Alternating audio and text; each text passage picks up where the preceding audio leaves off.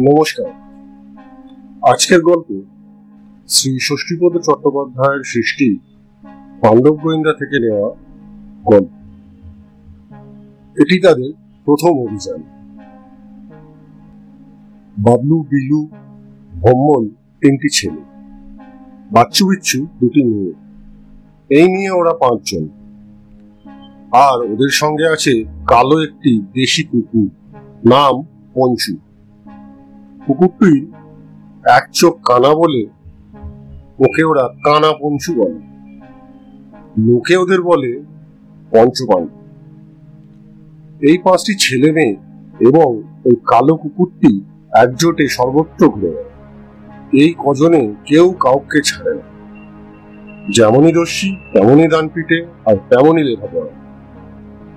গ্রীষ্মের ছুটি এক দুপুরে ওরা পাঁচজনে পঞ্চুকে নিয়ে মৃত্যুদের বাগানে ঘুরে বেড়াচ্ছিল ঘুরতে ঘুরতে পুরো ভাঙা একটি বাড়ির কাছে এসে থমকে দাঁড়াল। বাড়িটা দোতলা।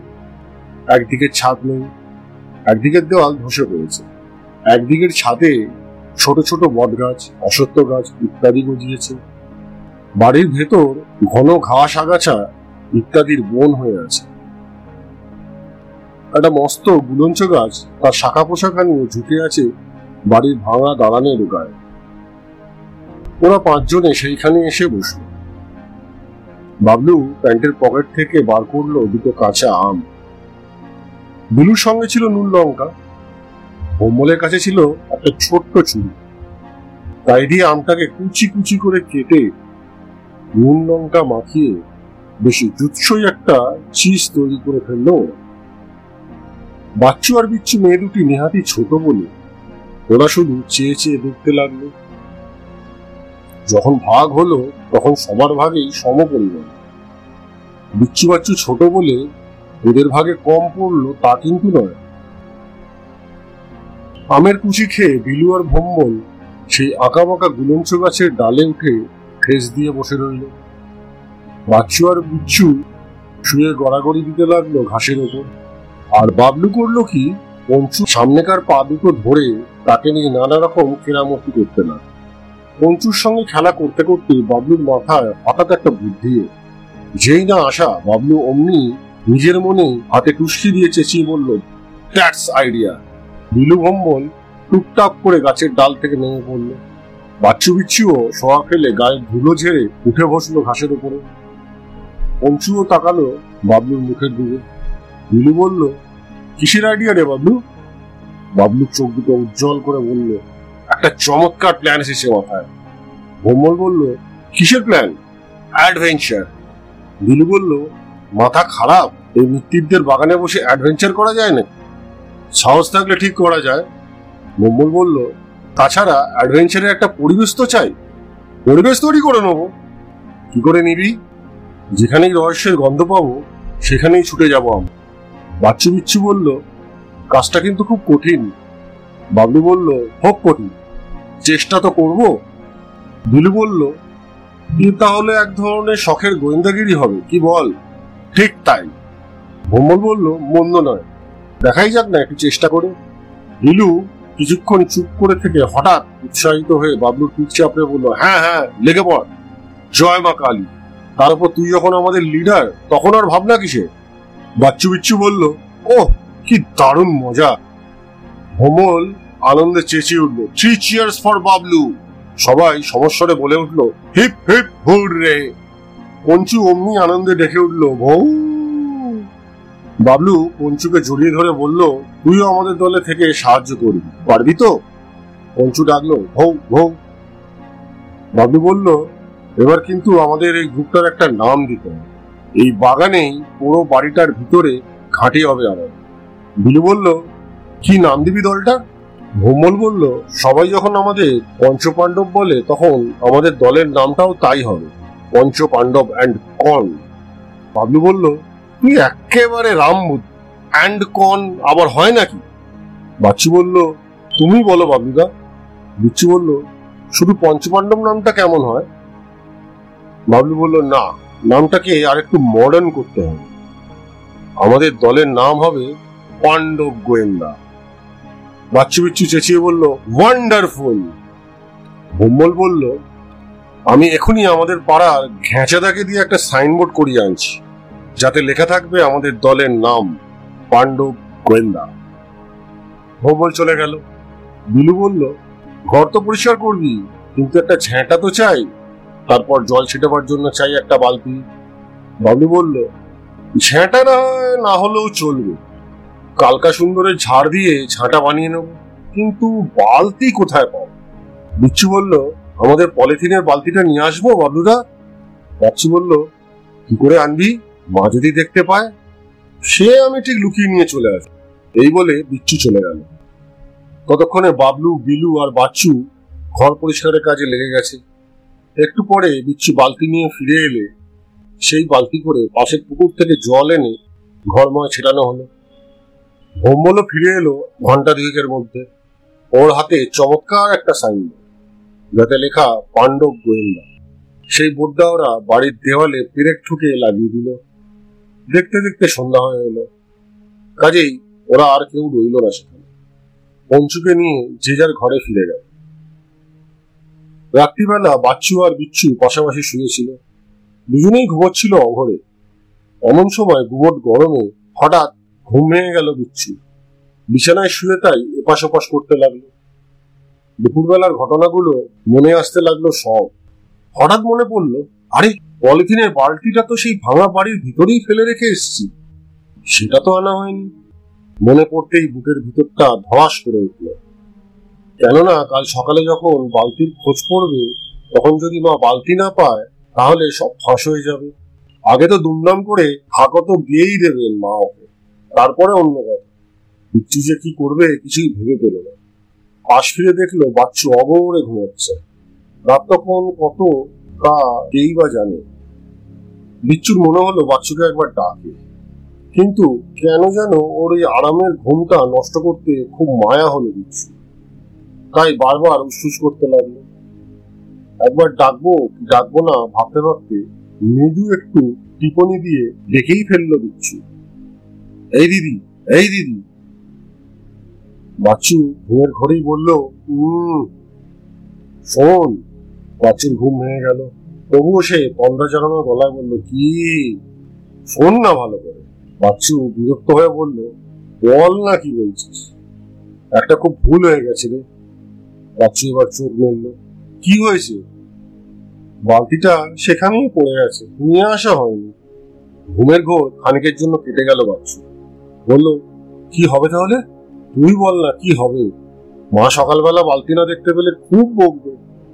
তাছাড়া মার রাগ জানিস তো, আগেই মেরে দেবে দুমদাম করে। মারবার আগেই তুই কেঁদে দিবি, তাহলে কিছু হবে না। বলে পাশ ফিরে শুলো বাচ্চু। বিচ্ছু বলল বালতিটা যদি কেউ চুরি করে নেয়, যাই যাবে। যেমন নিয়ে গেছিস তুই, বুঝবি এবার ঠেলা। বিচ্ছুর খুব ভয় হলো এবার। সে ভয়ে ভয়ে বলল, তুই একবার আমার সঙ্গে যাবি রে দিদি? বাচ্চু অবাক হয়ে বলল, কোথায়? সেইখানে? তোর কি মাথা খারাপ হয়েছে? এই রাত্রিরে সেখানে আবার কেউ যায় না বালতি না পেলে কাল সকালে কি কাণ্ড হবে, বুঝতে পারছিস তো? যা হয় হবে। এখন চুপচাপ শুয়ে থাকবি কি আমার ঘুম পাচ্ছে। এই বলে বাচ্চু পাশ ফিরে শুয়ে। বিচ্ছু আর কি করে? সেও চুপ করে পাশ ফিরে শুয়ে রইল। শুয়ে রইল কিন্তু ঘুম এলো না। একটা দুশ্চিন্তা বারবার ওর মাথার মধ্যে ঘুরপাক খেতে লাগল। সে শুয়ে শুয়ে শুধু বালতিটার কথাই ভাবতে লাগল। তারপর যখন পাশে শুয়ে থাকা বাচ্চু নাক ডাকার শব্দ শুনতে পেল, তখন বুঝলো বাচ্চু বেশ গভীর ঘুমেই মগ্ন হয়ে গেছে। বিচ্ছু ততক্ষণে মনস্থির করে ফেলেছে। সে আর বাচ্চুকে কোনো রকম বিরক্ত না করে চুপি চুপি উঠে বসল। আস্তে আস্তে দরজার কাছে গিয়ে খিলটা খুলে নেমে এলো রাস্তায়। রাস্তায় নেমে চারিদিকে একবার তাকিয়ে দেখল বিচ্ছু। চারিদিক নিস্তব্ধ। শুধু লাইট পোস্টের আলোগুলো সেই ঘন অন্ধকারের জবনিকায় ভূতের মতন দাঁড়িয়ে আছে। বিচ্ছু পায়ে পায়ে বাবলুদের বাড়ির দিকে এগিয়ে চলল। বাবলুদের বাড়ির কাছে আসতেই সে দেখতে পেল বাবলুদের রকে বেশ খোশ মেজাজে কুণ্ডলি পাখি শুয়ে আছে পঞ্চু পঞ্চু শুয়ে শুয়ে এক চোখে পিটপিট করে একবার দেখে নিল বিচ্ছুকে। তারপর বিচ্ছু ডাকবার আগেই আনন্দে লাফিয়ে মেজ নেড়ে নেড়ে ছুটে চলে এলো বিচ্ছুর কাছে। এই অসময়ে বিচ্ছুর সঙ্গটা ওর কাছে সত্যিই অপ্রত্যাশিত ছিল। পঞ্চু একবার বিচ্ছুর পায়ের কাছে গড়াগড়ি খেয়ে কুঁকুই করতে লাগল। বিচ্ছু পঞ্চুর গায়ে হাত বুলিয়ে দিয়ে বলল, চল পঞ্চু তোতে আমাকে যাই। সেই ভাঙা বাড়িতে গিয়ে বালতিটা নিয়ে আসি। পঞ্চু কি বুঝলো কে জানে। এই রাত দুপুরে একটা অভিযানের গন্ধ পেয়েই বুঝি সারা গা ঝাড়া দিয়ে খাড়া হয়ে দাঁড়াল। বিচ্ছু পঞ্চুকে নিয়ে এগিয়ে চলল মৃত্যুদের বাগানের দিকে। রাতের অন্ধকারে বাগানের এক কোণে বাড়িটা যেন পেট পুরির মতন থমথম করছিল। একে রাত্রির অন্ধকার, তার ওপর ছায়া ছায়া কালো গাছগুলো দেখলে বুকের ভিতরটা যেন ছ্যাত করে ওঠে। নেহাত পঞ্চু রয়েছে তাই। তা না হলে এই অন্ধকারে একা আসতে বিচ্ছু সত্যিই খুব ভয় করত।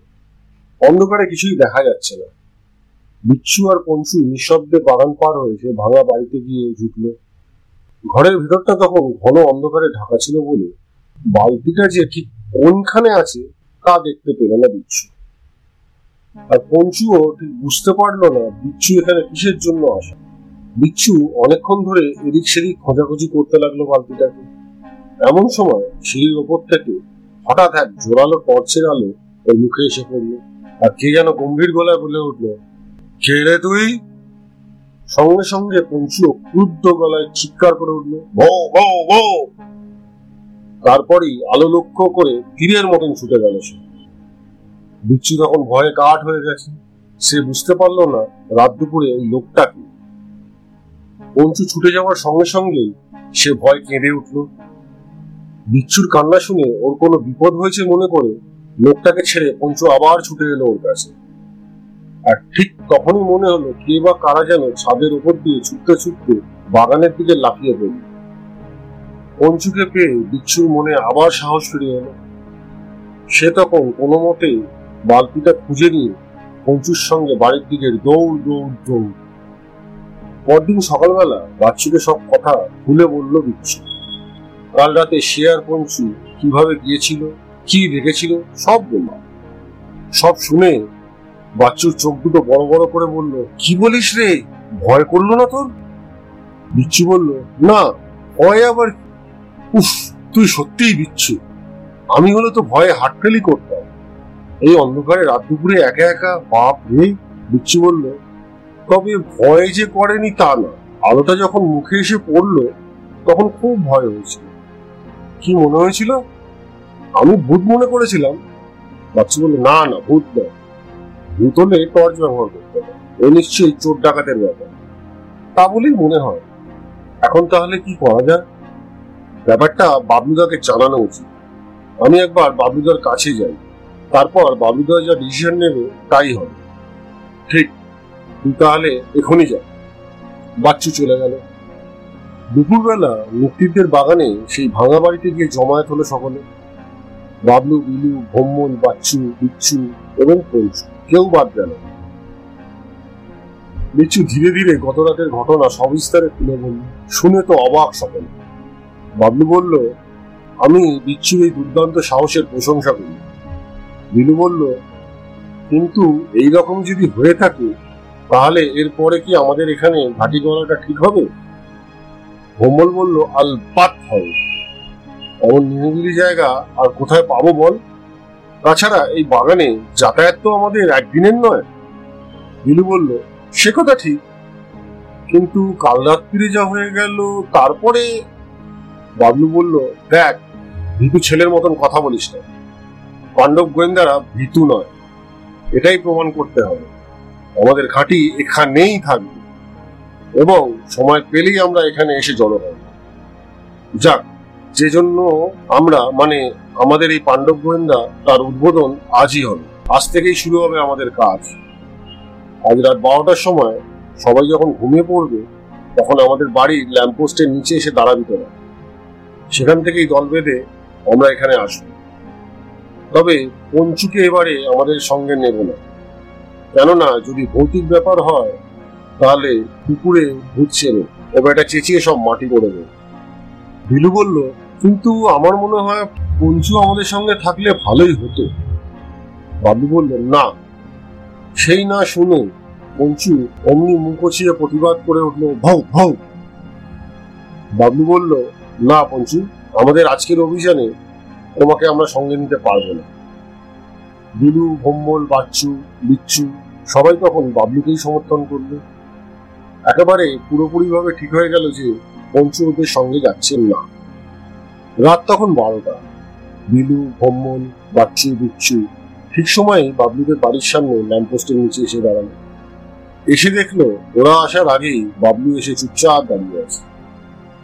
তারপর যেই ওরা জড়ো হলো, অমনি সবাই মিলে চলল মৃত্যুদের বাগানের দিকে। যথাসময় বাগানের সেই ভাঙা বাড়ির মধ্যে গিয়ে ঢুকলো সকলে।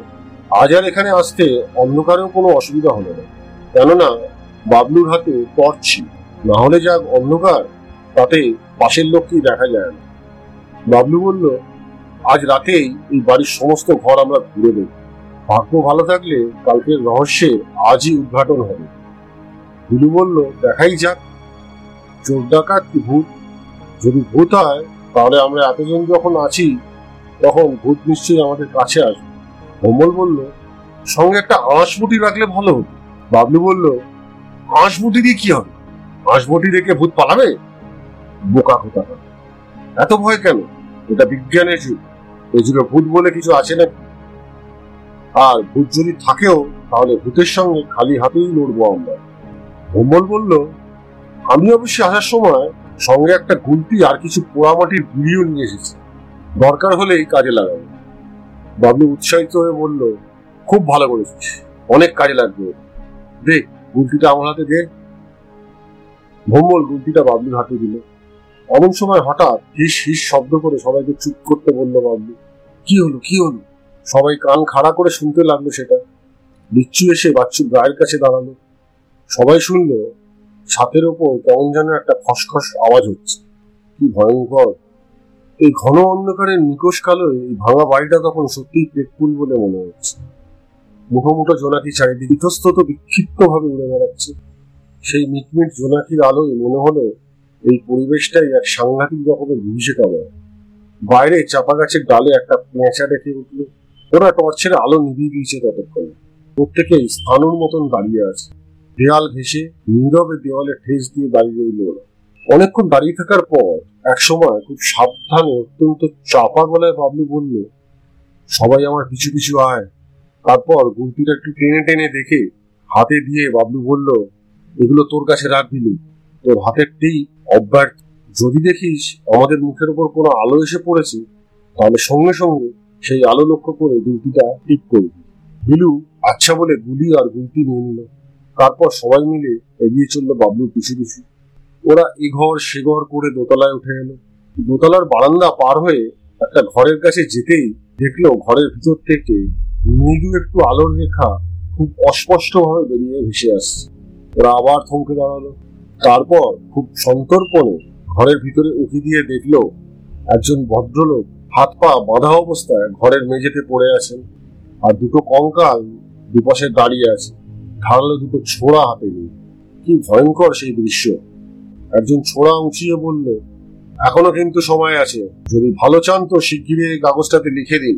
আমরা গেলেই যেন আপনার স্ত্রী আমাদের হাতে বিশ হাজার টাকা তুলে দেন। যদি না লেখেন, তাহলে আজ রাত্রেই আপনাকে ফোন করে এই বাগানের চাপা গাছের গোড়ায় পুঁতে ফেলব। আপনার মতন আরও অনেককেই সরিয়ে দিয়েছি আমরা। অতএব যা বলি চটপট তা করে ফেলুন। ভদ্রলোক কঠিন গলায় বলল, ও টাকা আমার মেয়ের বিয়ের জন্য কাল সবে তুলেছি। আমার এখনও পাঁচ হাজার টাকার দরকার। আমি কি করে ও টাকা তোমাদের দেব? আপনাকে দিতেই হবে। অসম্ভব। ও আমি দিতে পারব না। চিঠি তাহলে লিখবেন না? না। আমার মেয়ের বিয়ে আমার বাড়ির লোকেরাই দিয়ে দেবে। তোমাদের যা ইচ্ছা তা করতে পারো। এই না দেখে তো পাণ্ডব গোয়েন্দাদের চক্ষু স্থির হয়ে গেল। এ আবার কি আশ্চর্য? কঙ্কাল যে মানুষের মতন কথা বলে, তা তোদের ধারণাতেই ছিল না। কঙ্কাল কঙ্কালই কঙ্কাল মানেই তো ভূত। আর তাই যদি হয়, তাহলে ভূতই যদি হবে, তবে ভূতে কেন খামোখা টাকা চাইতে যাবে? এ তো শুধু আশ্চর্য নয়। দারুণ এক রহস্যময় ব্যাপার। গুলু বলল, কি করবি রে বাবলু? কেটে পর শিগগিরি হাওয়া খারাপ। ভোমল বলল, আমরা কি সত্যি সত্যি ভূতের পাল্লায় পড়লুম? গুলু বলল, তাই তো মনে হচ্ছে। ওদের কথা শুনে বাবলু একটু রেগে বলল আচ্ছা ইডিয়ত তো, চুপ কর না। যেই না বলা, সঙ্গে সঙ্গে কঙ্কাল দুটো ঘুরে তাকালো। তারপর শট করে বাতিটা নিভিয়ে টর্চের এক ঝাঁক তীব্র আলো ওদের মুখের উপর নিক্ষেপ করে বলল, কে কে ওখানে? ধরা পড়ে গিয়ে বাবলুদের তখন দারুণ সাহস বেড়ে গিয়েছে। আবার জেদও চেপে গেছে খুব।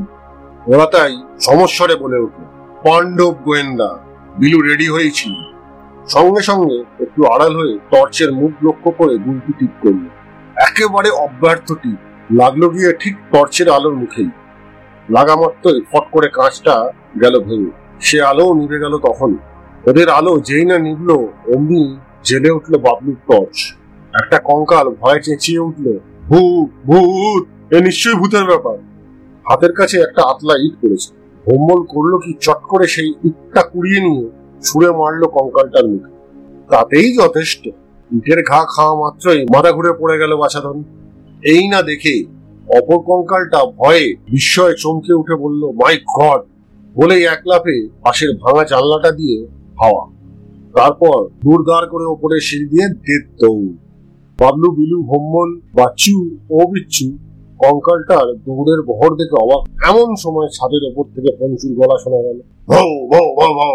বাবলু অবাক হয়ে বলল, পঞ্চুর গলা না? পঞ্চু কোথা থেকে এলো? ওকে তো আমরা আনিনি। বিচ্ছু বলল, ও নিশ্চয়ই লুকিয়ে আমাদের পিছু পিছু পালিয়ে এসেছে। উফ, কি দুষ্টু! যাক, ভালোই হয়েছে। বাবলু জোরে চেঁচিয়ে ডাকলো আয় আয় পঞ্চু আয়, আমরা এখানে আছি। কিন্তু কোথায় পঞ্চু ওরা বারান্দার কাছে এগিয়ে এসে দেখল পঞ্চু তখন পলায়মান সেই কঙ্কালটাকে ধরার জন্য তীরের মতন ছুটছে। বাবলু বলল, যাক পঞ্চু যখন গেছে, তখন আমাদের ওদিকে মাথা ঘামানোর দরকার নেই। এখন ঘরের ভিতরে ঢুকে দেখা যাক ব্যাপারখানা ওরা সকলে ঘরের ভিতরে ঢুকলো। তারপর টর্চের আলো জেলে সেই অচৈতন্য কঙ্কালটার কাছে এগিয়ে গেল ওরা। বিলু আর ভম্বল হাত পা বাঁধা ভদ্রলোকের বাঁধন খোলার কাজে লেগে গেল। ভদ্রলোক মুক্তি পেতেই তাড়াতাড়ি পকেট থেকে একটা দেশলাই বার করে জেলে ফেললেন বাতিটাকে বাতিটার আলোয় ঘরটা আলোকিত হয়ে উঠতেই ওরা দেখল, এতক্ষণ দূর থেকে যাকে ওরা কঙ্কাল বলে ভুল করেছিল, সে আসলে কঙ্কালই নয়। কঙ্কালের পোশাক পরা মানুষ নয়। তার কালো পোশাকের উপর সাদা সাদা ডোরা এমন ভাবে আঁকা যে তাকে আচমকা দেখলে সত্যিকারের কঙ্কাল বলেই মনে হবে। মানুষটা তখনও অজ্ঞান হয়েছিল। ওরা সেই অবস্থাতেই বেশ শক্ত করে বেঁধে ফেললেন তা এদিকে সেই ভদ্রলোক তো মুক্তির আনন্দে গদগদ হয়ে বাবলুকে জড়িয়ে ধরে বললেন, কে বাবা তোমরা? বিপদে আমার প্রাণ বাঁচালে? ঠিক সময়টিতে তোমরা এসে না পড়লে ওরা আমাকে নির্ঘাত মেরে ফেলবে। বাবলু বলল, আমাদের পরিচয় পরে পাবেন। এখন আপনি একটা কাজ করুন। শিগগিরই গিয়ে পুলিশকে ডেকে আনুন। একদম দেরি করবেন না। যান। ভদ্রলোক বললেন, তোমরা, আমরা ততক্ষণ এই লোকটাকে পাহারা দিই। ভদ্রলোক বললেন, ঠিক বলেছ, আমি এক্ষুনি গিয়ে পুলিশ নিয়ে আসছি। তোমরা একটু অপেক্ষা করো। বলে ভদ্রলোক চলে গেলেন। দূর থেকে পঞ্চুর ডাক কখনো কানে আসছে। এই বাড়ির পিছন দিকে একটা পুকুর আছে।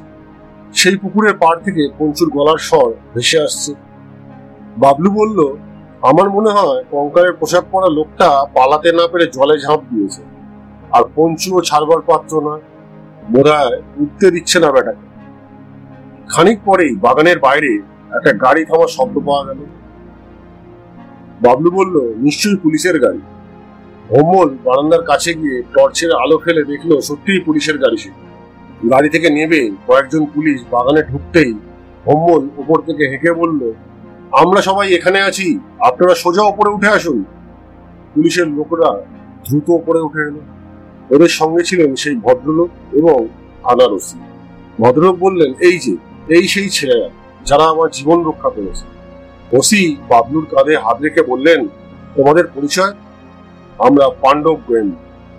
আজকের দিনে তোমাদের মতন ছেলে মেয়েদের দেখা যায় না। তা পাণ্ডব গোয়েন্দার মানে তো কিছু বুঝলাম না ভাই। এত রাত্রে তোমরা এখানে কি করতে এসেছিলে? বাবলু তখন একে একে সব কথা খুলে বলল। সব শুনে ওসি অত্যন্ত খুশি হয়ে বললেন, এই যে ভদ্রলোকের জীবন রক্ষা করলে তোমরা উনি কে জানো? উনি একজন অধ্যাপক। তোমরা হয়তো নামও শুনে থাকবে। বাবলু বলল, কি নাম? এর নাম ভবেশ রায়। বাবলু বলল হ্যাঁ হ্যাঁ হ্যাঁ শুনেছি। এমন সময় ওসির চোখে পড়ল সেই সেই কঙ্কালের পোশাক পরা লোকটির দিকে লোকটিকে দেখেই চমকে উঠলেন তিনি। আরে, এ বেটা তো একজন দাগি আসামি। আমি অনেক দিন ধরেই খুঁজছিলাম বেটাকে বেশ কয়েকটা মার্ডার কেস ঝোলানো আছে বেটার নামে। বাবলু বলল, আরও একজন আছে, স্যার। কোথায়? সে গিয়ে পুকুরে ঝাঁপ দিয়েছে। আমাদের কুকুর পাহারা দিচ্ছে তা ওই শুনুন, আমাদের কুকুরের ডাক। পঞ্চু তখনও সমানে চেঁচিয়ে চলেছে। ওসি, তার কয়েকজন কনস্টেবলকে বললেন, এই, তোরা এই বেটাকে অ্যারেস্ট করে ভ্যানে ওঠা। আমি ততক্ষণে অন্যটার ব্যবস্থা করি। এই বলে আর দু চারজন কনস্টেবলকে নিয়ে পুকুরের দিকে চললেন। পাণ্ডব গোয়েন্দারাও পুলিশের সঙ্গে চলল। জোড়া জোড়া টর্চের আলোয় আলোকিত পথে দলবদ্ধ হয়ে চলতে কোনো অসুবিধা হলো না।